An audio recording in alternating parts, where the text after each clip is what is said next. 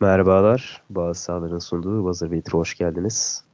2019'un ilk yayınında e, Hasan'la beraber NBA gündemini değerlendirmeye devam ediyoruz. Burak bugün de e, aramızda yok kişisel uğraşlarından dolayı. Hoş geldin Hasan. Hoş bulduk abi nasılsın? Sesin pek e, iyi gelmiyor. Hastasın sanırım. Ya bu bayağı hastayım ya bu 2-3 haftadır. E, havalar kötüleşti ve beslenmeye de hiç dikkat etmediğimiz için vücuda ne C vitamini giriyor ne çorba içebiliyoruz.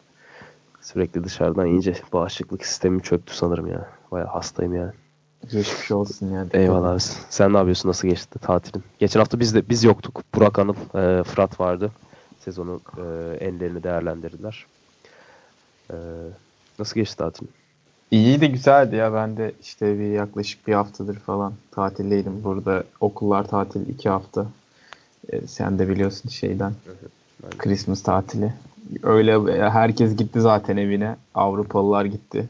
Amerikalılar falan kalıyor işte ya da ne bileyim Güney Amerika'dan gelenler falan burada kalıyor.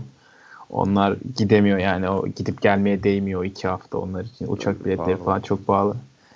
Ben de ondan fırsattan istifade tatilden bir hafta bir tatil yapıp geldim. Güzeldi. ya bana Christmas'ta e, ya şehir ölüyor demişlerdi de ben bu kadar öldüğünü düşünememiştim ya da. Yani şeydeydim ben. İskoçya'daydım Christmas günü Edinburgh'da. Hı hı. E, geziyordum. E, her yer kapalı. Ne restoran, ne market, hiçbir yer. Yani McDonald's bile kapalıydı yani düşün. Aa yok artık. Oo. Yani bütün gün yani 30 saat ağzıma hiçbir şey girmedi. Oo. Ee, çok felaket bir gündü Christmas benim için. Yani Christmas'ı pek güzel hatırlamayacağım yani Avrupa'da. Beni uyarmışlardı ya her yer kapalı oluyor önceden yap alışverişini diye. O yüzden ben hazırlıklıydım yani. Ama bilemedik işte cahillik ya. Neyse o zaman yavaştan e, NBA'ye doğru geçiş yapalım. Geçen Geçelim. de Hard, Harden konuşmuştuk e, ama e, yaklaşık 3 hafta oldu ve e, geçtiğimiz 3 hafta boyunca Harden bayağı saçmaladı. O yüzden Harden'ı tekrar konularımız arasına aldık. E, şöyle bir giriş yapayım Harden'la ben. Yani 4 maçtır e, 40 sayının üstünde atıyor. Aralık ayında da 6 tane 40 sayılık maçı oldu böylelikle ve e, bu sezonun bir sezonda da e, 10. 40 sayılık performansını sergiledi en son Memphis karşısında. Ya, o maçta da yani il, ilginç bir statistik var. Yani 43 sayı attı ve bu 43 sayının yalnızca e, 8'ini saha içi isabetiyle buldu. Yani 21 tane serbest atış isabeti buldu.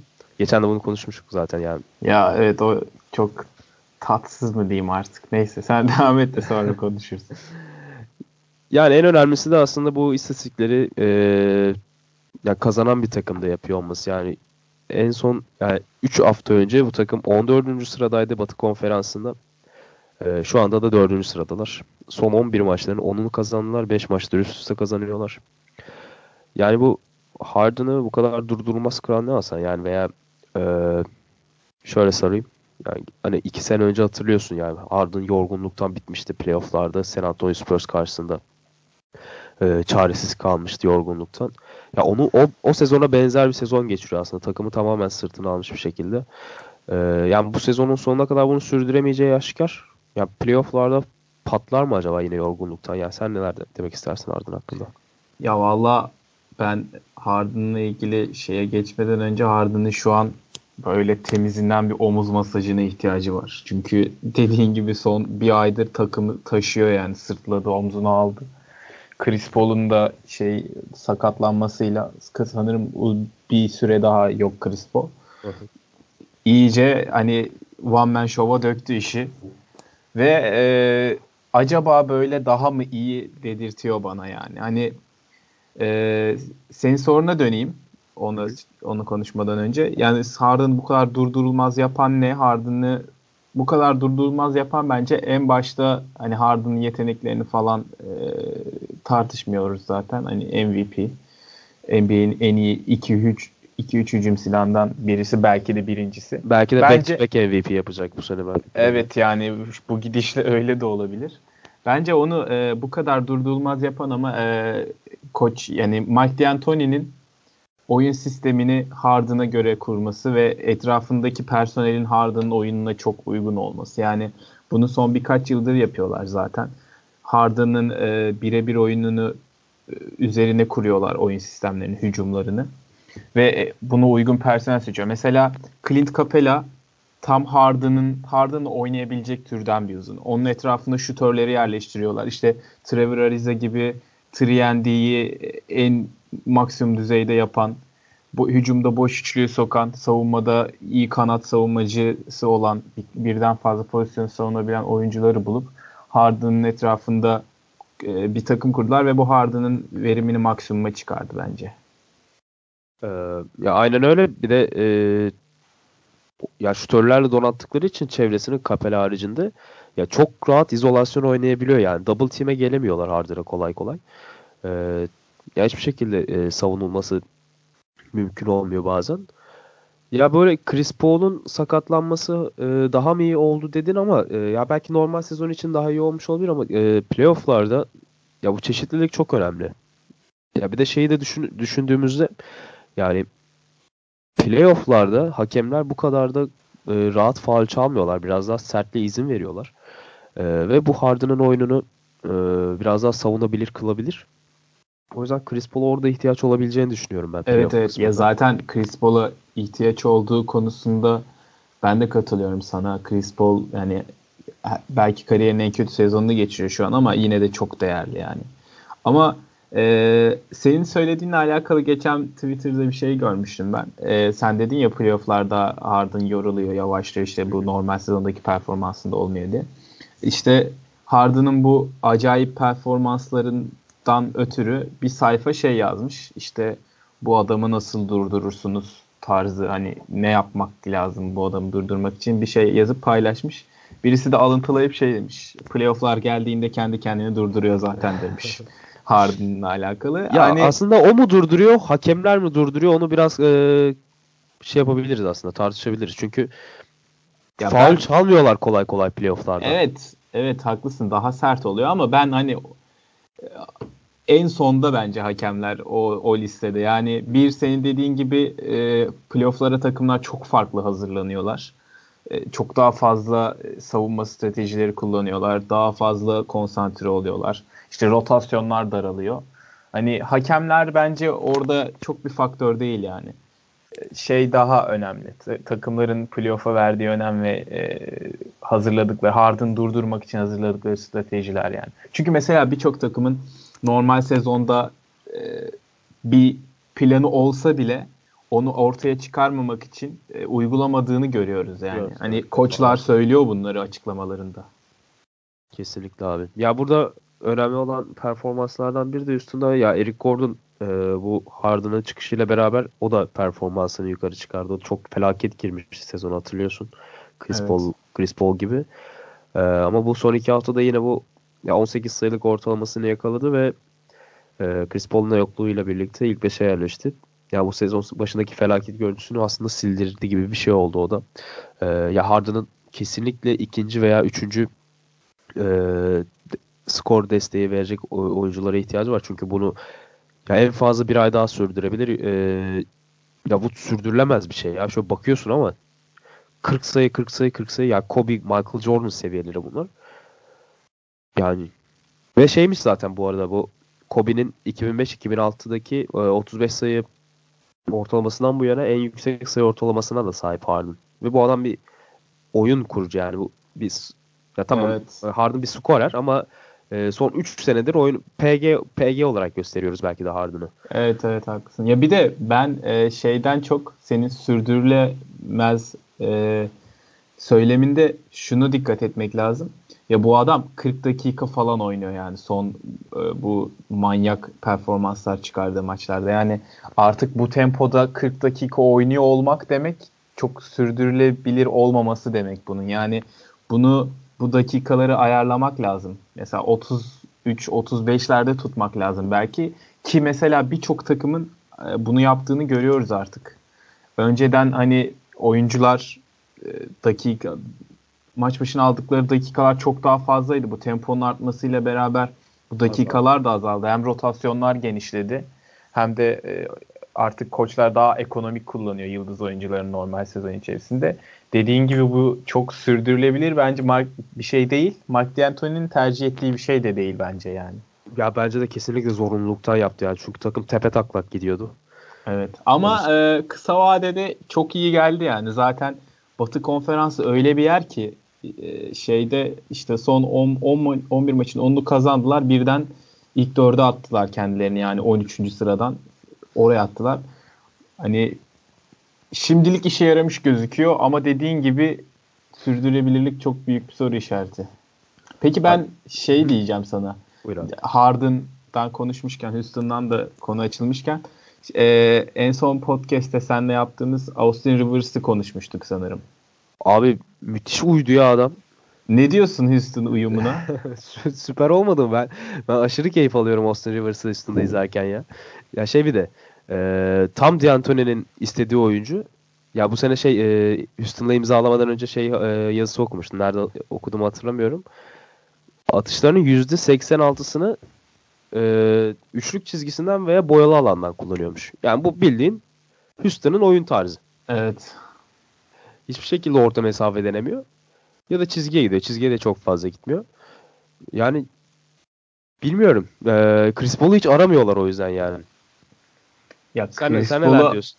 Hiç, hiç Chris... beklemiyordun çünkü sen çok sevmiyordun. Ya evet ben Austin sevmiyorum Austin Rivers. Hala sevmiyorum. Hatta Houston Rockets'la anlaştıklarını duyunca ben şey dedim içimden. Hani denize düşen yılana sarılır yani. Chris Paul yok. İşte Michael Carter Williams'ın kolu yok zaten. İşte diğer oyun kuruculardan verim alamıyorlar. Brandon Knight müzmin sakat. Denize düşen yılana sarıldı. Austin Rivers'ı aldılar. Burada da patlar dedim ama şimdi kısa vadede iyi bir performans veriyor ki sanırım dün geceki maça ya da ondan önceki maça yani Houston'ın oynadığı son maça ilk 5 başladı. Ve yaklaşık 30-35 dakikada süre alıyor. Yani direkt rotasyonun e, çok önemli bir parçası olarak girdi yani kadroya. Ya ihtiyaç vardı ama orada ya. ee, ihtiyaç olduğu kesin. Ama işte dediğim gibi ben... Ama o parça Austin Rivers mıydı? Evet. Yani ya, bench'ten hani 15 dakika 20 dakika belki iyi katkı verebilir diye düşünüyordum hani en maksimumu. Austin Rivers'ın iyi katkı verdiğini de çok verebileceğini de çok düşünmüyordum.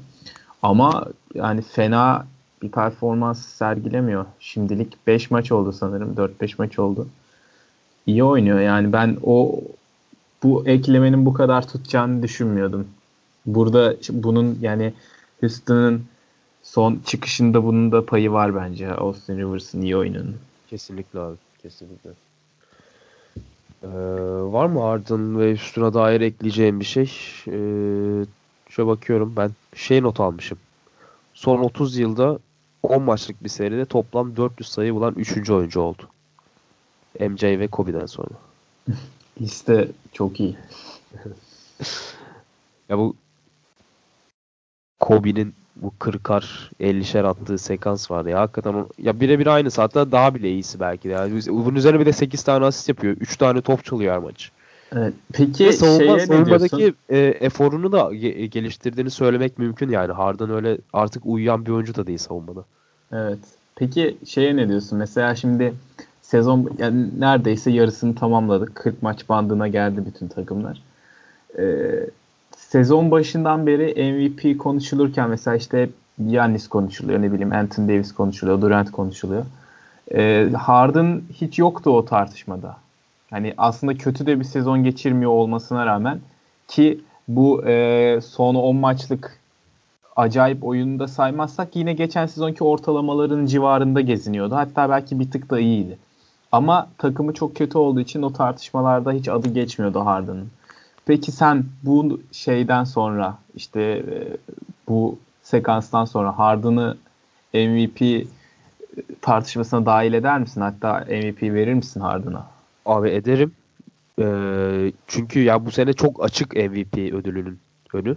Ee, ya geçen sene net bir şekilde Harden'dı. Sezonun ben yarısına gelmeden e, garantilemişti belki de ödül almayı. Önceki sene işte Westbrook'la kapıştılar. E, ya bir şekilde e, adaylar öne çıkıyordu yani her sezon ama bu sene e, çok açık yani kimsenin kimin kim alsa şaşırmazsın. E, bence burada Kawhi Leonard, Antetokounmpo ve Harden bir adım önde hatta ben e, Harden bir 5-6 maç daha kazanırsa ve üstüne ilk 3 bandına sokarsa Batı'da Harden'ın bir adım daha öne çıkabileceğini düşünüyorum diğerlerinden. Ama tabii belli olmaz yani. Kawhi Leonard ve e, Antetokounmpo da e, canavar gibi sezon geçiriyor. İlk, e, konferanslarında ilk iki sıradalar ve yani Kawhi Leonard dün bir maç oynadı. Yani akıllara zarar. Üçlük, evet. hiç üçlük isabeti bulmadan 45 sayı buldu. 22'de 16 isabetle. Dalga geçer gibi oynadı hakikaten. Aynen yani rakip yani bir de bunu çok böyle göze estetik gelmeden oynaması Kawhi Leonard'ın çok etkileyici. Ee, son, sanki basketbol sonradan öğrenmiş gibi oynuyor gibi geliyor bana. evet o hareketlerinde bir şeylik var, bir mekaniklik var ama yine de bence göze hoş geliyor ya o şeyleri. Yani o esneklik yok mesela belki o akıcılık yok Kawhi Leonard'da ne bileyim Durant'te olan. Robot gibi olan. anladın mı? Evet. Ama yine de bence güzel yani. Ben izlemekten keyif alıyorum evet.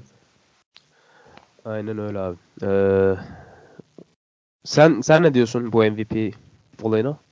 Ya ben şu an şu son bir aydaki performansla kesinlikle tartışmanın içine girdi Harden zaten. Ama ben yine de e, Antetokounmpo'yu Leonard'dan, Durant'ten ve Harden'dan bir adım önde görüyorum. Hatta iki adım önde görüyorum belki. Çünkü yani şu an Milwaukee e, Doğu birincisi yok. Birinci İkincisi, Doğu birinci ikincisi. Öyle mi?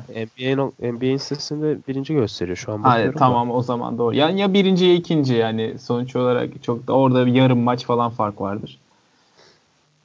Ee, ve inanılmaz bir sezon oynuyor. Bu takımı buraya çıkarttı. Yani geçen sezonki halinden buraya çıkarttı. Bence Harden'ın geçen sezon MVP'yi almış olması da hani orada etkili oluyor. Çünkü yeni bir ya bu MVP oylamasının ve MVP ödülünün biraz da şey tarafı var ya. Hikaye. Evet, hikaye tarafı da var. Yani e, bir tane alana kolay kolay ikinciyi, üçüncüyü, dördüncüyü vermiyorlar yani. O yüzden Doğru. Antetokounmpo orada biraz daha önde. Hani böyle olmasa bile önde bence Antetokounmpo şu an. Hani Harden'ın hiç MVP'si olmasa bile önde. O yüzden ama kesinlikle tartışmanın içine hani böyle bodoslama girdi. Yani bence orada yok için ismi falan da geçmeli ama e, e, tabii çok isim var. Ya bu MVP ödülünde bence birincilik ödülü e, birincilik oyu 5-6 kişiye falan gidebilir ya. Böyle 5-6 kişinin birinci sıra e, oyu görebiliriz yani. E, evet şey. evet belki de son yıllardaki en böyle e, homojen dağılan MVP ödülü olabilir. Aynen öyle. Yani bu Derrick Rose'un aldığı ödül biraz öyleydi. E, Dwight Howard, LeBron James, Derrick Rose 3 e, çekişmişti.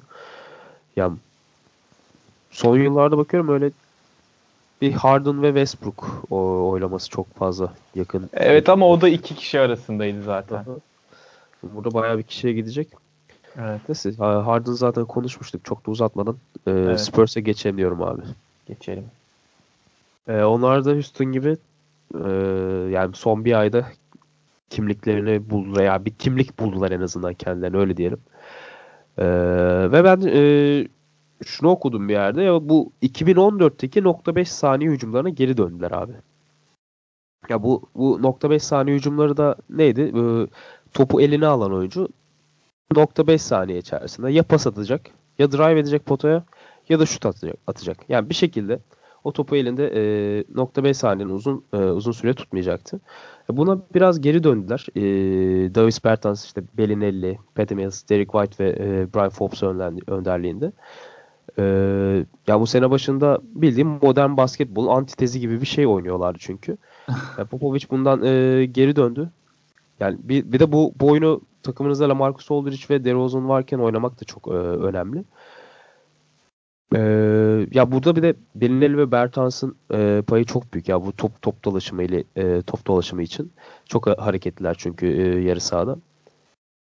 Yani ben bu 0.5 saniye diyorum ama yani bu DeRozan ve Aldridge'e tabii e, geçmişten gelen bir oyun ezberleri var. E, bu oyun ezberlerini kolay kolay atamıyorlar tabii. Onların izolasyon oynadığını, e, sürekli sırt dönük veya orta e, alçak veya yüksek posta oy, oyunlar kurguladığını kendilerine e, görüyoruz e, tabii ama e, genel olarak bu e, yarı sahada çok e, topu dolaştırdıklarını, çok hareketli hücum ettiklerini söyleyebiliriz.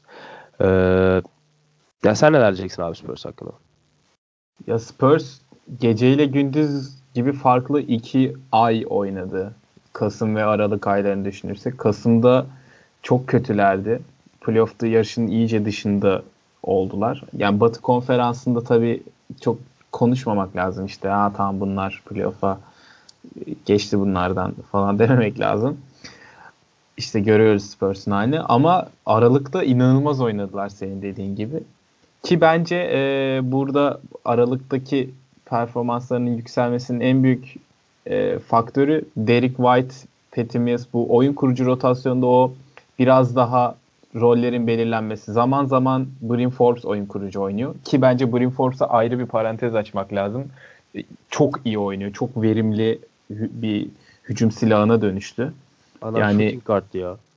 Evet, e, oyun kurucu pozisyonda da yani belki e, görünüşte DeRozan yönlendiriyor o e, şeyi trafiği, pas trafiğini, oyun kuruculuğu ama e, hani DeRozan'ın tam olarak bir oyun kurucu olmadığını ve birinci düşüncesinin skor yapmak olduğunu düşünürsek Brim Forbes onu paylaşıyorlar ve Forbes da e, bir safkan oyun kurucu olmamasına rağmen çok iyi kotarıyor o rolü. Ki burada bence Popovic'in coachingi e, ön plana çıkıyor. E, biraz sancılı bir süreçti belki e, şeyin sezonun ilk bir buçuk ayı bunu oturtmak açısından ama şu an oturtmuş gözüküyorlar. Ve e, iyi gözüküyor yani Spurs 21 senedir playoff yapıyorlar. Bu sene de playoff yapmak için savaşıyorlar yani. Normalde savaşmalarına pek gerek yok ama bu sezon savaşmaları gerekecek epey. Ya sanırım ya bir bir buçuk ay önce e, yine işte üçümüz konuşurken e, yani Spurs yapabilecek mi diye sorduğumda ya kimse ya üçümüz e, Burak sen ben kimse yani yapamaz diyemedi. Evet. O kadar kötü görüntülerine rağmen. Evet. Adamlar o kadar ezber haline getirdiler ki bak yine e, bir şekilde e, oyun sistemi geliştirdi Popovic ve e, kendilerini yukarıya atmayı başardılar. Ya burada Derek White dedin. Yani savunmada hakikaten e, takımın savunma lideri gibi şu an e, Derek White. E, ya oyun sıkıştığında topu DeRozan'a verebiliyorsunuz. E, sıkışmadığında topsuz perdelerle Belinelli'yi, Davis Bertans'ı e, hareketli kullanabiliyorsunuz. Petimiz zaten her zaman güvenebileceğiniz bir adam. E, ya son 3 e, son 13 maçlarında onunlu kazandılar. E, en sonunda Boston Celtics evlerinde mağlup ettiler. E, ya zaten yıllardır e, San Antonio Spurs e, iç sahada en iyi takımlardan biri ki şeyde hatırlıyorsun bu Golden State'in e, 72 galibiyet aldığı sezonda e, San Antonio Spurs'ta sadece bir mağlubiyet almıştı iç sahada ve bu rekoru kırmaya da çok yaklaşmışlardı. Golden State'e yenilmişlerdi en sonunda sanırım. E, iç sahada kesinlikle yenilmez bir görüntüleri var. Ya acayip ya. Ee, evet, ya bir de şey peki... şey görüyorsun o e, yani ben ben açıkçası böyle San Antonio Spurs'un kazandığı senaryoda hep şey e, aklıma gelirdi. Yani öyle olacak diye düşünüyorum. Yani DeRozan 30-40 sayı atar maçı bir şekilde alır. Veya Lamarcus Aldridge 30-40 sayı atar maçı alır. Ama öyle bir şey yok. Mesela DeRozan 10, 10 sayı 12 sayı attığında bile e, bakıyorsun San Antonio Spurs maçı 15 sayı farklı kazanmış. E, yani bir oyun planı var. E, tek bir oyuncuya ka- dayalı değiller. Bu son iki senede e, Kawhi Leonard ve Lamarcus Aldridge için o izolasyon oyunlarına çok e, bağlı kalmışlardı. Ondan kurtuldular en azından. E, bu çok önemli bir artı. E, buyur abi ne diyordun? Ee, ne diyordum? Şeyi soracaktım sana. Ee, sen şeyden bahsettin. Anti tezini oynuyorlar modern basketbolun diye. Hani Popovic'in zaten açıklamaları vardı işte gerçek basketbol bu değil ee, işte herkes üçlük atar olmuş falan tarzı bir açıklaması vardı ve Popovic'in zaten bu e, tempolu oyunun dış şuta dayalı oyunun pek e, taraftarı olmadığını biliyoruz ve San Antonio'da hala o e, eski oyununu oynatmaya çalışıyor. Ve mesela istatistikler bunu destekliyor zaten. Hani çok da söylemeye gerek yok da San Antonio ligin en az üçlük deneyen takımı. Evet. Maç başına 24 üçlük deniyorlar. Ya bunun sonucu olarak da zaten en az üçlük isabeti bulan takımın. Ama yüzdeli atıyorlar. Mesela en çok yüzdeli, evet, evet, yüzdeli, yüzdeli atıyorlar. Olması. Ama yani yine de e, oyun stratejileri onun etrafına kurulmuyor ve e, ligin en çok orta mesafe deneyen takımlarından bir, bir tane. Ya birinci ya ikinci olmalı Golden State ile beraber. ligin en çok ikilik deneyen takımı üçlük denememelerini sonucu olarak. Ee, sen bunu ne, buna ne diyorsun? Mesela ben Popovic gibi e, bir koçun bu bunda ısrarcı olmasını anlayamıyorum şahsen. Çünkü mesela Popovic e, San Antonio ile başarıya ulaşırken e, oyununu her zaman değiştirdi aslında. Mesela savunma ağırlıklı bir takım vardı bir dönem. 2000'lerin ortası Daha ya. sonra Basket, basketbol izlemiyordun yani evet, 2000'lerin ortasında. dövüş falan. izliyorduk. O o zaman onu oynatıyordu takımını ama sonra değiştirdi bu daha pasa dayalı, akışkan hücuma dayalı oyunu oynattı San Antonio Spurs ama mesela buna geçmemekte direniyor biraz Popovic ve ben mesela bunu anlayamıyorum. Sen ne diyorsun bu konu hakkında Abi merak bu, ediyorum yani. Yani öncelikle işte o dediğim gibi e, basketbol izlemiyoruz açıklamalarını ben şokla karşılamıştım e, Greg Popovich'in. Çünkü 2000'lerin ortasında San Antonio Spurs'le bize izlettirdiği şey adeta dövüştü yani bildiğin. Güreşiyordu. Mesela o Detroit serileri, Cavaliers serileri finallerde. E, felaketti. E, zaten San Antonio'nun finalde olduğu seriler izlenme oranının en düşük olduğu seri, serilermiş 2000'lerin ortasında. E, yani basketbolun basketbol için yorum yapacaksa bence çok fazla yorum yapmasın Popovic. Saygımız sonsuz ama e, ama bu kendini değiştirebilen bir koçtu. Yani mesela 2014'te de belki de tarihin gördüğü en güzel basketbol oynattı belki 2014 playofflarında Greg Popovich. Bu dediğim nokta 5 saniye hücumlarıyla beraber. Ee, kimse elinde topu tutmuyordu. İşte orada Boris Diaw'ın, Manu Ginobili'nin, Paddy Mills'in, Marco Bellinelli'nin özellikle ben Marco Bellinelli'nin bu sene takıma katıldığında e, takımın birinci top yönlendiricisi olabileceğini düşünmüştüm. Çünkü İtalya milli takımında da Bellinelli'nin e, zaman zaman point guard pozisyonunda oynadığını e, hatırlıyoruz. E, belki burada da e, PG eksikliğinde o pozisyona geçip e, bir, bir point guard e, ol, olabileceğini düşünmüştüm ama e, çok fazla o Bellinelli'yi kullanmadı. Daha çok topsuz perdelerle kullanıyor Bellinelli'yi. Ya bu son bir, bir buçuk ayda, bir buçuk değil son bir ayda e, bu 2014 playofflarındaki oyununu biraz daha sergilemeye başladı. Yine tempoyu arttırmıyor ama e, oyuncuları sahaya yerleşti, yerleştiklerinde e, çok hareketli. E, topu ellerinde tutmuyorlar. Yani eski tarzda çok da e, yakın oynamıyorlar aslında son bir ayda. Bunu biraz daha değiştirmeye başladı. O yüzden hakkını da vereyim şimdi Popovic'e. E, yani bu son bir aydaki oynadıkları basketbolu beğeniyorum açıkçası. Ya ben benim istediğim de basketbol aslında biraz Spurs'e dair buydu ya. Bu son bir ayda oynadıkları basketboldu. Ee, ama onun öncesi felaket. Ya zaten son iki senede ben e, çok zorlanıyorum Spurs izlerken. Bu şeyden bahsettin ya bu iki sayılık basket e, ya sürekli orta mesafeden en çok orta mesafeden e, takım. Ya bu da normal aslında. Takımda ligin belki de en iyi 5 ee, tane orta mesafecisini saysan Lamarcus Aldridge ve DeRozan'ı ilk 5'e koyabilirsin belki de. Abi ben ilk 2'ye koyarım direkt. İlk ikisini say desem DeRozan'ı Aldridge sayarım ya. Ya belki Durant falan da girebilir oraya da. Ee, o yüzden demiştim. Ha, yani, evet ama hani bu adamların oyunu orta mesafe üzerine Aynen kurulu. öyle. Yani Durant'in oyunu Aha. onun üzerine kurulu ha, değil. Çeşitli evet. Haklısın. Ee, o yüzden de onu normal karşılıyorum. Ee, ya bu kadar yüzdeli atacaklarsa da ligin en e, düşük yüzdeli üçlük e, oranına sahip de olabilir yani, yani. O da çok büyük bir sorun değil yani. E, ben son dönemde Spurs'un oynadığı basketbolu keyif olarak e, beğeniyorum. Bu cümleyi kuracağımı da çok tahmin etmiyordum açıkçası sene başındayken. e, yani değişmeye başladılar. Umarım da böyle devam eder. E, en sonunda Boston Celtics'i yendiler yani. Ee, yani fikstürü de e, ortalama bir fikstür yani Cavaliers'ta falan da oynadılar. Zor e, takımlarla da oynadılar. Yani güzeller ya. Ben keyif alıyorum açıkçası yani. Bakalım.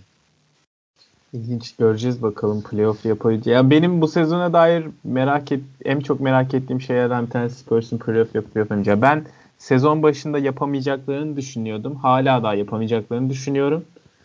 Ama e, bilmiyorum işte çok ucundan da kaçırabilirlermiş ya da ucundan oraya kendilerini atabilirlermiş gibi de geliyor bilmiyorum. Ya bana da ama e, şey, evet söyle sen. Ya bu Clippers, e, Memphis, Sacramento, Dallas, Utah gibi takımların playoff yarışından e, eleneceğini düşünüyorum ben. Ben bir 10-15 maçlık e, bir süre içerisinde. Yine bu yukarıları zorlayacak takımlar e, biraz kendini belli etmeye başladı. Zaten bu Ocak Şubat aylarında bir böyle şey geliyor ya e, takımlara bir hal hal geliyor böyle. Hmm. Oynamak istemiyorlar falan. Orada kim e, kim oynuyor kim oynamıyor belli olacak. Bu Clippers'ın falan ben düşebileceğini düşünüyorum o, o oralara. Gerçi Clippers hakkında Clippers'ı bir kenara koyayım. Çünkü çok çeşit, e, çeşitli bir kadroya sahipler. E, orada konsantrasyonu bazı oyuncuların yukarıda tutabilir de Doug Rivers. Clippers haricinde bu saydığım takımların Sacramento, Memphis e, özellikle Sacramento, Memphis e, zaten New Orleans tepe taklak gidiyor bu ara. Ben sana şeyde katılıyorum. Hani o batıdaki şu anki playoff yarışının içinde fake takımlar var haklısın. Mesela Clippers bence oranın takım değil. Orada kalamayacak gibi gözüküyor. Ee, Lakers bilemiyorum. Lakers çok bana soru işareti her şey. Ama onlar da LeBron bir e, şekilde yapar abi. Evet yani onlar playoff'ta olacaktır. Mesela Sacramento ve Memphis dediğin gibi biraz fake. Onlar da düşecektir. Ben Utah ve Pelicans'ın biraz yukarı çıkmasını bekliyorum. Yani özellikle Pelicans'ın çıkmasını bekliyorum. Çünkü yani kadro kalitesi belki muhteşem değil ama Anthony Davis Anthony Davis'in var yani hani playoff yapmalısın abi. Yani geçen seneki e, canavar modunu açabilirse neden olmasın? Phoenix'e ne diyorsun? Onlar da gayet iyi gidiyorlar bu ara. Phoenix bilmiyorum ya kendi topuklarını sıkıyor onlar. Kazanarak değil mi? Evet. O orada da çetin bir yarış var draft. Aşağıda draft sıralamasında da çok çetin bir yarış var. Daha çok doğuda geçiyor ama yani şey Zion Williamson'ı e, Cleveland ve New York'a yazmaya başladı bile herkes. Yani bu iki takıma gidecekmiş gibi konuşuluyor da yani Phoenix'i orada biraz es geçiyorlar gibi geliyor. Cleveland değil de Chicago ve New York'a yakışır ya işte bu Amerika'nın en büyük pazarları, Abi, en, en popüler iki yani. şehrinden bir tanesine işte yakışır yani Zion Williamson güzel olur. Abi tam New York'un adamı değil mi yani? Mesela draft edecekler evet, falan evet. sonra bir iki ay sonra şey muhabbete şey ya bu adam şiş koymuş falan. Ama bilmiyorum. Ya neyse bu belki draft zamanı geldiğinde ya da NCAA işte Mart zamanı geldiğinde ayrı bir podcast yaparız. O zaman konuşuruz da Zion Williamson çok acayip geliyor ya bence. Korkut, korkunç geliyor ya. Bilemiyorum NBA'ye nasıl yansıtacak bu oyunu ama korkunç bir oyuncu. Yani gerçekten izlerken ürpeciyorsunuz. Evet onu, onu ayrı bir zaman konuşuruz o zaman. E, Memphis'e geçelim o zaman. E, iki iyi takımla başladık. E, kötü takımla devam edelim. E, bunlar da yani Spurs gibi ligin e, en yavaş takımlarından biri. Yani en, en yavaş takım hatta. E, yani bu yavaş tempo aslında sonuca gidebildikleri maçlarda kabul edilebilir oluyordu ama son e, 12 maçlarının 9'unu kaybettiler ve büyük bir krizde oldukları bariz. Ya öncelikle ya bu takımda bir şeylerin değişmesi gerekiyor bence. Ya bence burada da başta ya Mark Gasol'den kurtulmak e, benim aklıma ilk gelen öneri. Ama ondan da kurtulmak çok zor. E, ya bu bu yazın e, bir oyuncu opsiyonu var kontratında. E, onu kullanacağını düşünürsek yaklaşık bir buçuk sene daha e, Memphis'e bağlı ve yani Mark Gasol'ü de kimsenin takımda e, görmek isteyeceğini sanmıyorum. Yani Diyorsun. sen yani sen sanıyor musun yani Brook Lopez'den fazla bir katkı verebilir mi yani Marc Gasol bir takıma? Ya Marc Gasol bence e, mesela şu an Marc Gasol Boston Celtics'te olsa muhteşem bir parça olmaz mı Boston Celtics? Yani Abi, sence mesela muhteşem... Marc Gasol'ü almak için Boston Celtics uğraşmaz mı? Bence çok uğraşır. Ya şöyle e, şampiyonluğa oynayan bir takım için aradığı oyuncu Marc Gasol mu abi? Bence o kadar da değil ya. Ya Boston Celtics'in aradığı oyuncu profiline uymuyor belki. Hani belki daha atlet, daha reboundçı, daha enerji getiren bir uzun arıyor Boston Celtics. Ama şampiyonluğu oynayan bir takımda Marc Gasol mesela üçüncü bir opsiyon olarak Marc Gasol bir lüks yani. Hani muhteşem bir parça. Mesela Kyrie Irving'in var. Jason Tatum'un var. Al Horford'un var. Yanında bir de Marc Gasol var yani mesela düşünsene. Ya mesela ben e, ya Gasol'ü neden takaslanmalı diyorum. Yani playoff'ta Mark Gasol hakikaten çok önemli bir silah dönüşebilir. Yani şey hatırlıyoruz. 2011 playoff'larında Zach Randolph Spurs'ü denize döktü. Ne yaparak? Güreşerek. Evet. Mark Gasol Yani belki de güreşse alamayacağı oyuncu yok e, şeyde ligde. Playoff'ta hakikaten e, fiziğini ve bu yavaş ayaklarını bir avantaja çevirebilir yani playoff'ta ama normal sezonda ya maalesef yani Harden'da dediğimiz ne varsa tam tersi Marc Gasol için geçerli. Normal sezonda katlanamaz bir oyuncu bence. Ee, ama playoff'larda hakikaten önemli bir Abi biraz haksızlık ediyorsun ya. ya Geçen sezon abi, epey kötüydü. Geçen sezon çok abi kötüydü. Ondan önceki sezonları gayet iyi ama yani hani bu abi, adam sonuçta oyun değişti, oyun. Efendim? Oyun değişti abi. Evet oyun değişti ama Marc Gasol yeteneğindeki bir adam hala çok değerli yani. Hani Marc Gasol ne bileyim bence Marc Gasol'ü o kadar da gömmemek lazım. Ya 25, mesela 25 düşük bütçeli yok hiç diyemez miyiz mesela Marc Gasol'ün şu anki performansına? Yani diyebilirsin belki. Yani evet ama mesela şey konusunda e, pragmatist yaklaşırsam Marc Gasol'den kurtulmaları gerektiği iddiasına katılabilirim. Mesela işte e, Boston Celtics Isaiah Thomas'la onu yaptı yani. Faydacı yaklaştılar. Isaiah Thomas Kyrie Irving'i alma fırsatı geç, geçtiğinde ellerine işte vefaymış. Isaiah Thomas müthiş bir sezon geçirmiş. Hiç bakmadılar. Direkt takasladılar yani. Ama mesela Memphis gibi daha küçük marketlerde, küçük pazarlı şehirlerde daha böyle sanki sadık oluyor şeyler işte. Ee, mesela Marc Gasol kontratı bittiğinde belki gidebilir. Ee, Memphis belki karşılığında hiçbir şey almadan onu gitmesini izleye, izleyecek olabilir. Ama bilmiyorum hani Marc Gasol'ü takaslamak evet mantıklı olabilir e, gelecek için Memphis açısından ama böyle bir niyetleri var mı yok mu? Hiç de böyle, bu tarz bir haber okumadım mesela. Ya şöyle e, ya Memphis'te çok felaket kontratlar var. Mesela Mike Conley'nin kontratı da çok yüksek. E, Mark Gasol'un evet. kontratı da yüksek ve Chandler Parsons'ın kontratı da yüksek abi. Of, o onu zaten ya hiçbir şekilde free agent hamlesi yapamıyorlar e, maalesef.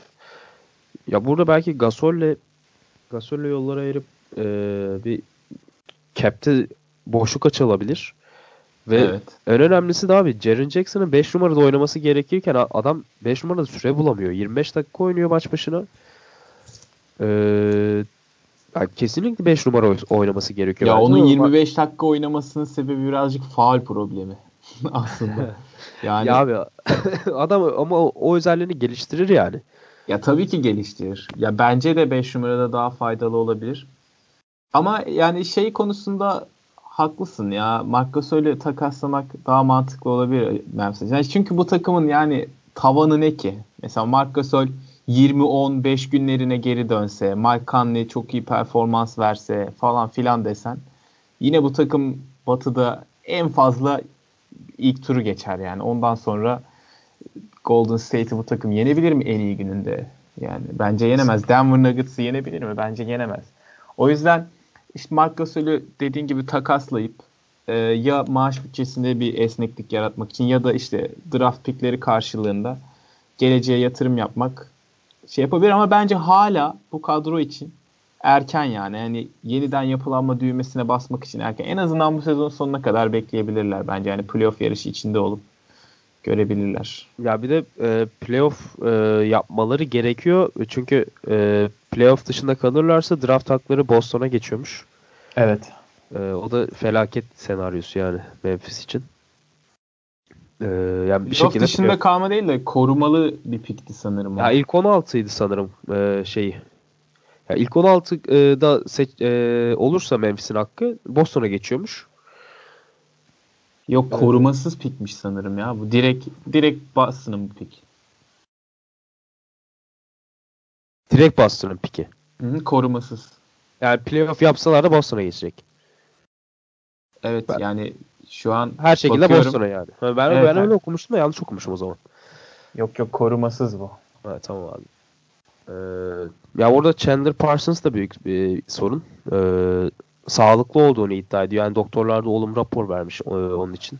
Oynayabilir e, yönünde rapor vermişler dizindeki sakatlığı için. E, ama e, Bickerstaff kullanmıyor inatla. E, o da sorun yaptı ya ben sağlıklıyım neden oynatılmıyorum oynatılmayacaksam takas edileyim gibi bir açıklama yap, yaptı ama onu da takas İmkansız edemiyorsun. baba o, o kontratı takas edemez. e, tarihin en kötü takaslarından, e, kontratlarından biri. Chandler Parsons'ın kontratı. E, ya ama o kullanıldığında bence tempoyu arttırabilir yani Memphis, e, Memphis için. Yani tempoyu arttırmaları gerektiği zamanlarda. Yani istediğiniz kadar yavaş oynayın. Ya bir şekilde tempoyu arttır, arttırmanız gerekiyor. Yani bu eskiden de böyleydi.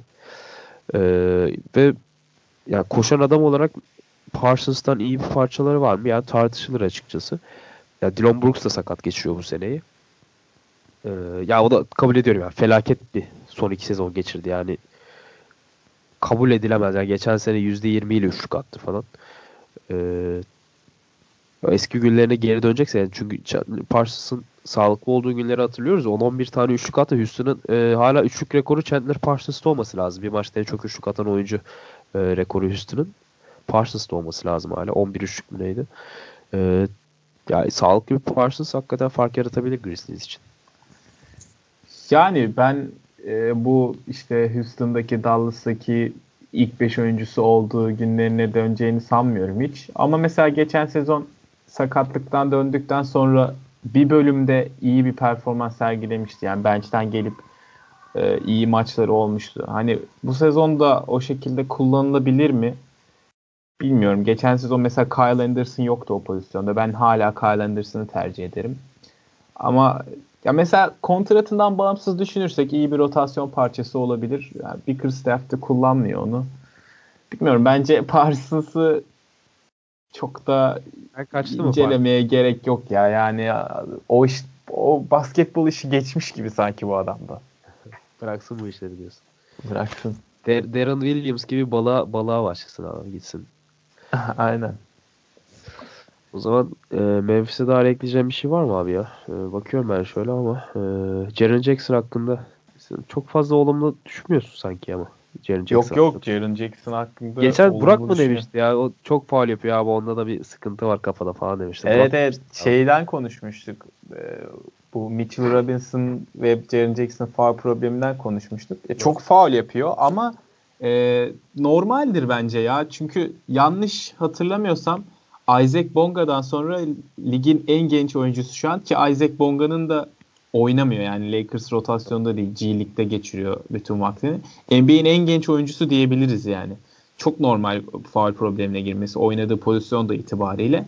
Ama e, çok e, özel yetenekleri var yani. Mesela şeyi bir iki hafta önce yanlış hatırlamıyorsam Lakers deplasmanında bir maç kazandı Grizzlies. LeBron'un üzerinden evet, düşüyor değil mi? Yani dribbling LeBron'u aldı karşısına oynadı oynadı bacak arası step back üçlük o dagger'ı soktu ve 2-11'lik bir adamdan bahsediyoruz yani burada. Çok özel bir yetenek setine sahip.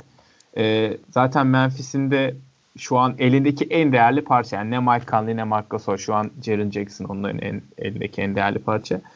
Ee, Jaren Jackson hakkında görüşlerim İyi. Olumlu yani. Kötü değil. Güzel abi. ben de çok seviyorum zaten. E, draft edilirken de sevmiştim Memphis'i aldığında. Onlar aslında draftta Doncic'i seçmek istiyorlarmış çok fazla. Ee, abi hata yapmışlar ya. Yani Jaren Jackson ne kadar iyi olsa da Doncic. Yok yok şey e, ama 3'ten gittiği için Doncic Atlanta seçip e, Dallas'a verince e, maalesef alamadılar. Evet evet yani şey için diyorum. E, şaka yapıyorum yani. At- Atlanta'yı biraz taş attım da. Ya Atlanta da yani Trey Young'ın güçlenmesi lazım. Güçlenmedikçe biraz hayal kırıklığı olabilir yani Trey Young. Ya bu Jaren Jackson hakkında şey diyeyim ben. Ya bu adam e, kolejde 3 blok falan ortalaması vardı. E, ya en önemli özelliği çember savunmasıydı. E, yani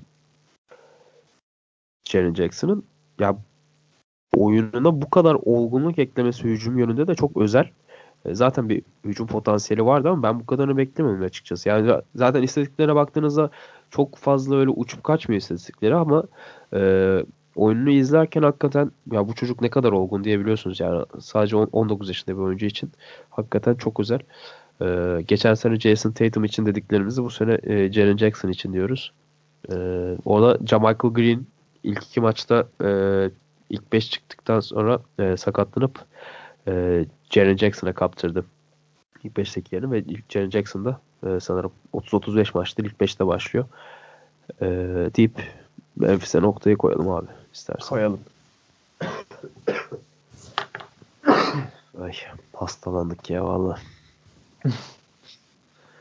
valla son konumuzda da e, ikinci senesindeki oyuncular. Ya şimdi burada e, sıralayalım mı? Nasıl yapalım? E, en iyi ikinci sene ikinci senesindeki oyunculardan e, böyle 5'ten geriye doğru sıralayıp mı gidelim yoksa e, tek tek böyle değerlendirme mi yapalım?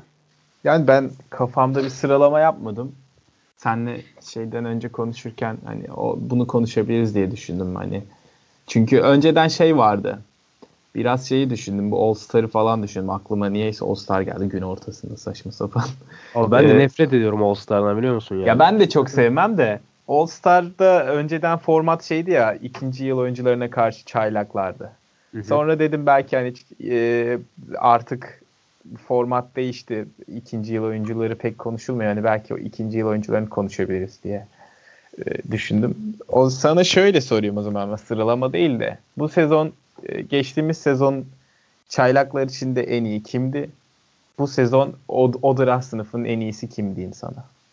Ee, geçtiğimiz sezon o draft sınıfının en iyisi Donovan Mitchell'dı. Ee, ama Donovan Mitchell'ın da iyi olmasını ben açıkçası biraz da yaşına bağlıyorum. Ee, yani Jason Tatum'dan iki yaş büyük e, Donovan Mitchell. Bir yaş Ama bir değil mi ya? Bir, bir, bir buçuk, sene vardı bir, sanki. Bir buçuk yaş abi. Ha.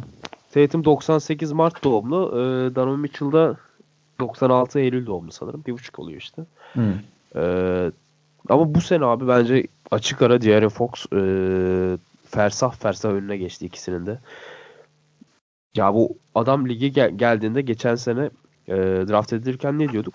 Şut atamayan e, bir at yani. Koşuyor. şut atamıyor. E, ama bu sene yani %39'la şut atıyor ve ya ilk bir, bir, bir buçuk ay %45'le falan atıyordu üçlük yüzdesi. E, üçlük yüzdesi o civardaydı.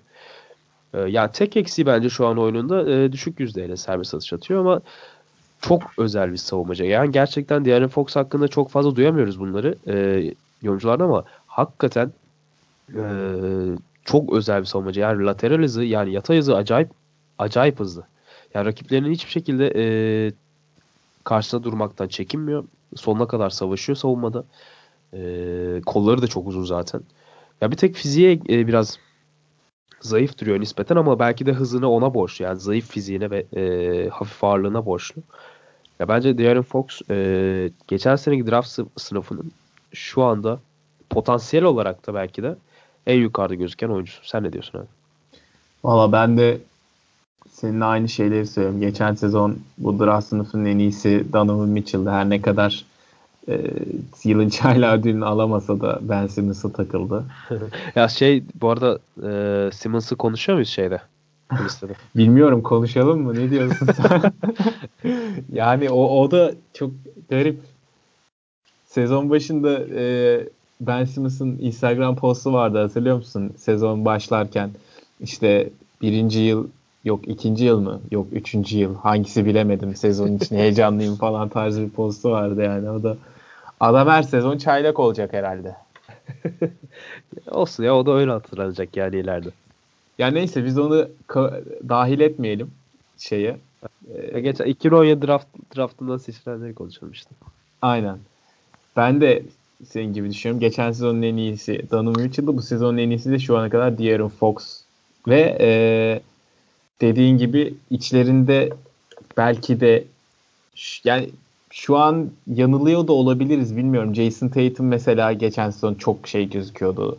Hani çok parlak olacak gibi gözüküyordu ki ben hala Jason Tatum'un çok özel bir oyuncu olduğunu düşünüyorum.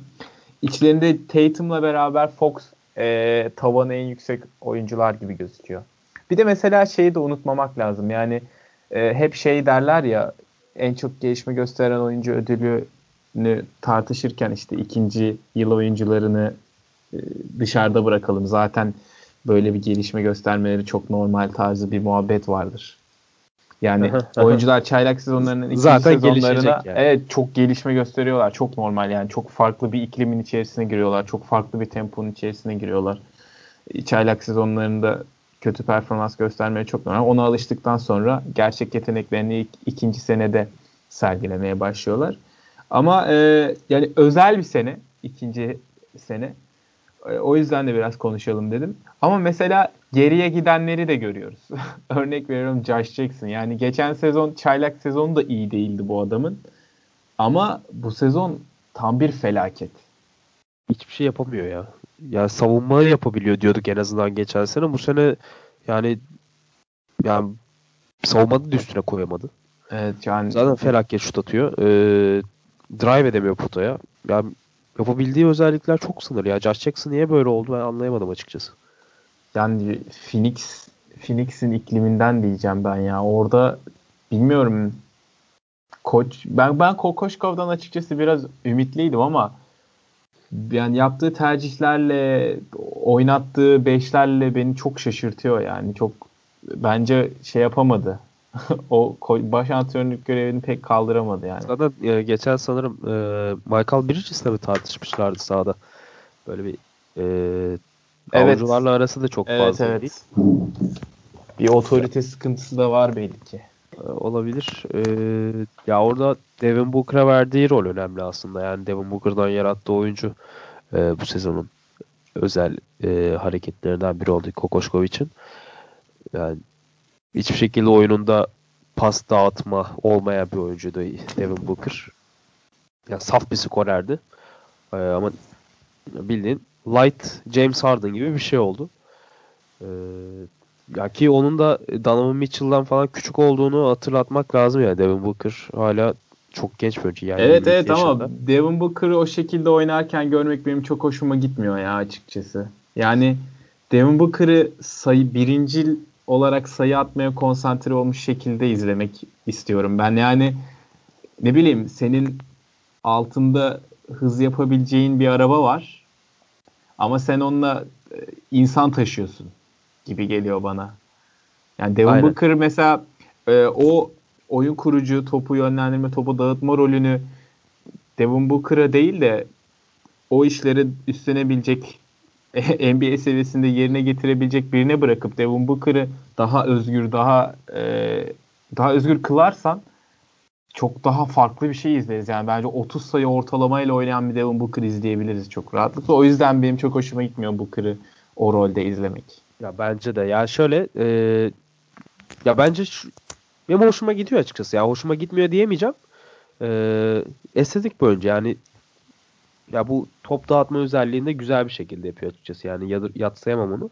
Ama hakikaten e, Devin Booker e, Mamba mentalitesi olan bir oyuncu. Yani çok zor şutlar sokabiliyor. Yani eşsiz bir yeteneği var hücumda.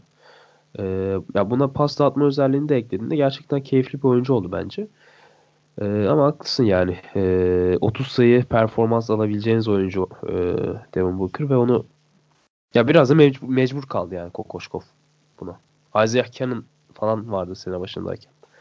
Ya evet mesela o da saçma bir kardı. Cannon fena oynamıyorken onu da serbest bıraktılar.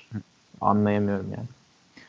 Abi burada Kyle Kuzma'ya geçelim o zaman. Ee, geçelim. Yani Kuzma da bayağı geç e, seçilmişti 2017 draftlarında. O da yaşı büyük bir oyuncu.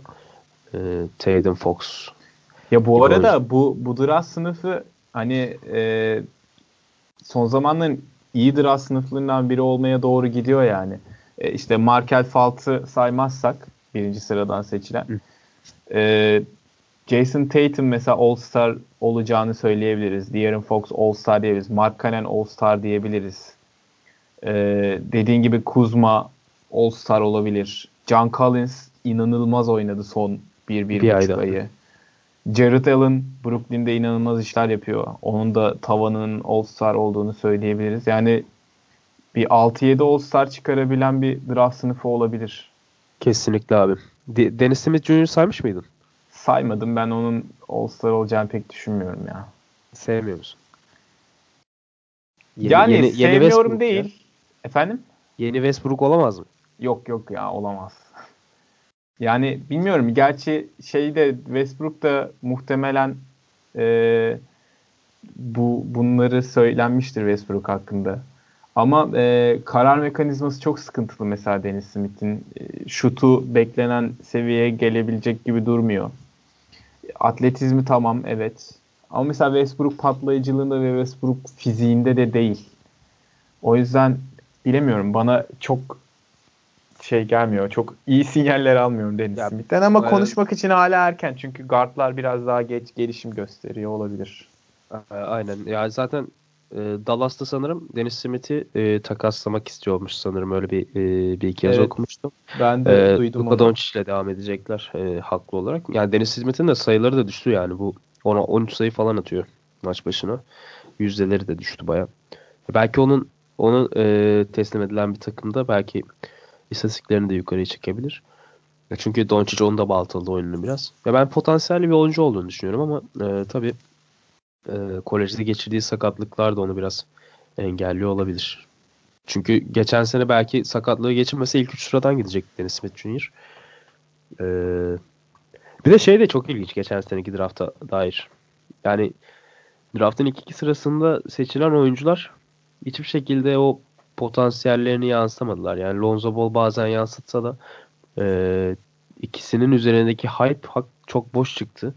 Evet. Ee, yani Ya Fultz'un ki birazcık üzücü. Onu ona ona ne demem gerektiğini bilmiyorum aslında Fultz durumu ile ilgili. Yani bence aslında kimse bilmiyor. Ne oluyor, ne bitiyor. Tamamen yılan hikayesine döndü o olay. Oynamıyor da yani şu an. Ee, sorun mental mi, fiziksel mi? Hiçbir cevap yok, bir şey yok. Fultz'la ilgili ne demem gerektiğini bilmiyorum ama günden güne e, sabrım ve ümidim tükeniyor. Ama mesela kolejde izlerken hatırlıyorum Fultz'u inanılmazdı abi. Yani bu birinci sıradan seçilmesi kesindi bu adamın. Yani mesela Lonzo Ball, Tatum bunlar hiç konuşulmuyordu Fultz'un yanında. kesinlikle abi. Ee, O üzücü yani. Aynen öyle. Ee, e, kim hakkında? Ben e, Tatum hakkında şunu diyeyim. Ee, bu NBA'ye tekrardan orta mesafe oyununu getirebilecek oyuncu olarak görüyorum aslında Tatum'u. Ya öyle bir özel sıfat, özel bir tanım getiriyorum Tatum için. Ya belki Olabilir Kobe ile sevdiğim- çalışıyormuş zaten yazın. Ya o da iyi mi oldu, görüyoruz. kötü mü oldu anlamadık yani. Keşke çalışmasaymış. Geçen sene e, bir süre ya uzunca bir süre ligin en yüzdeli şut atan oyuncusuydu Jason Evet. Tatum. Bu sene üçlük kullanma yüzdesi de, e, miktarı da arttı ama yüzdeleri bayağı düştü. Ya o da bıraksın yani Kobe ile çalışmayı. Ama yine de inanılmaz potansiyel. Belki de buradaki en büyük potansiyel ya potansiyel olarak baktığımızda Tatum olarak e, gözüküyor olabilir. Yani Fox'tan da yukarıda Evet belki. evet. Ama sadece potansiyel tabii. Ya bir, bir de şey soracağım abi. Fox bu sene All-Star seçilme durumu var mı sence? Ha. Veya Ya zor, çok zor. Yani All-Star seçilse şey demem. Nasıl olur saçmalık falan demem. Çünkü Sacramento'yu dipten alıp playoff yarışına soktu ve çok iyi oynuyor. All-Star seçilse hayır demem. Ama sanmıyorum seçileceğini. Peki Doncic? Ee, Doncic bu da zor soru. O da seçilirse biraz şey olur ya. Avrupalı oyları olur biraz. gibi geliyor. Ona da aynı şey diyorum ya. Doncic seçilirse de hayır demem ama sanmıyorum seçileceğini. Ben de öyle düşünüyorum ya. Çünkü Batı konferansında çok ya guard yoğunluğu çok fazla. Ee, sadece 12 oyuncu var e, seçebileceğiniz. Ee, ya ikisine yer açmak çok zor olacak. Evet ama ben mesela Doncic muhtemelen gelecek seneden itibaren All-Star olmaya başlar yani. Ya bence de. Hatta bu çünkü- sene bile. Şey e, Doncic'in dediğim gibi Avrupalı oyları da var. Yani mesela örnek veriyorum ben şeyleri görüyorum. E, işte bu Twitter'da falan paylaşabiliyorsun ya All-Star oylamalarını. Kendi verdiğin oyu. Hı hı. E, basketbol NBA ile alakası olmayan adamlar Doncic'e oy vermiş All-Star için. Yani neden? Çünkü Doncic abi izledik burada. İşte NBA'de de çok iyi oynuyor biliyoruz, duyuyoruz. Hani böyle bir şey var. All-Star'da biraz böyle popülarite işi olduğu için Doncic gelecek sezondan itibaren All-Star olmaya başlar Ay, yani. Bu oylama Doncic fanları çok, müsteri olsun. bu oylama işi çok saçma. İki sene önce hatırlıyorsunuz. Zaza Pachulia az, az daha şey ilk 5 başlıyordu şeyde. Evet. e, All Star'da. Yani bence oylama yapılmaması gerekiyor. Yani bırakın uzmanları seçsin yani. Yani Abi- bilmiyorum. Bence onun şeyini tutturmak lazım. Yani tabii ki taraftar şey de olmalı ama e, işte ne bileyim gazeteciler, oyuncular, koçlar, GM'lerin falan da oylaması olsun yani. Ama mesela ağırlıklı taraftar olsun. Çünkü yani All Star zaten hani şov, şölen, taraftar amaçlı yapılan bir şey. O yüzden ben çok da karşı değilim. Charlotte'da değil mi bu sene? Hatırlamıyorum ya çok bilmiyorum. All Star nerede? Şeyde yapıyorlar ya genelde böyle e, küçük e, ne derler? Küçük franchise'larda yani pazarı geniş olmayan franchise'larda ilgi arttırmak için işte Orlando'da, New Orleans'ta falan yapıyorlar genelde son dönemlerde. Ee, Valla ekleyeceğim bir şey varsa alayım abi. Bu sophomore oyuncularına dair. Yok abi ağzına sağlık. Hasta hasta seninle konuşturduk. Estağfurullah. Ee, o zaman haftaya Burak'ı da aramızda görmek istiyoruz diyelim. Ee, Aynen. Üçlü olsun güçlü olsun. Öyle diyelim mi bilmiyorum ama e, hadi diyelim. o zaman haftaya görüşmek üzere. E, hoşçakalın. Hoşçakalın.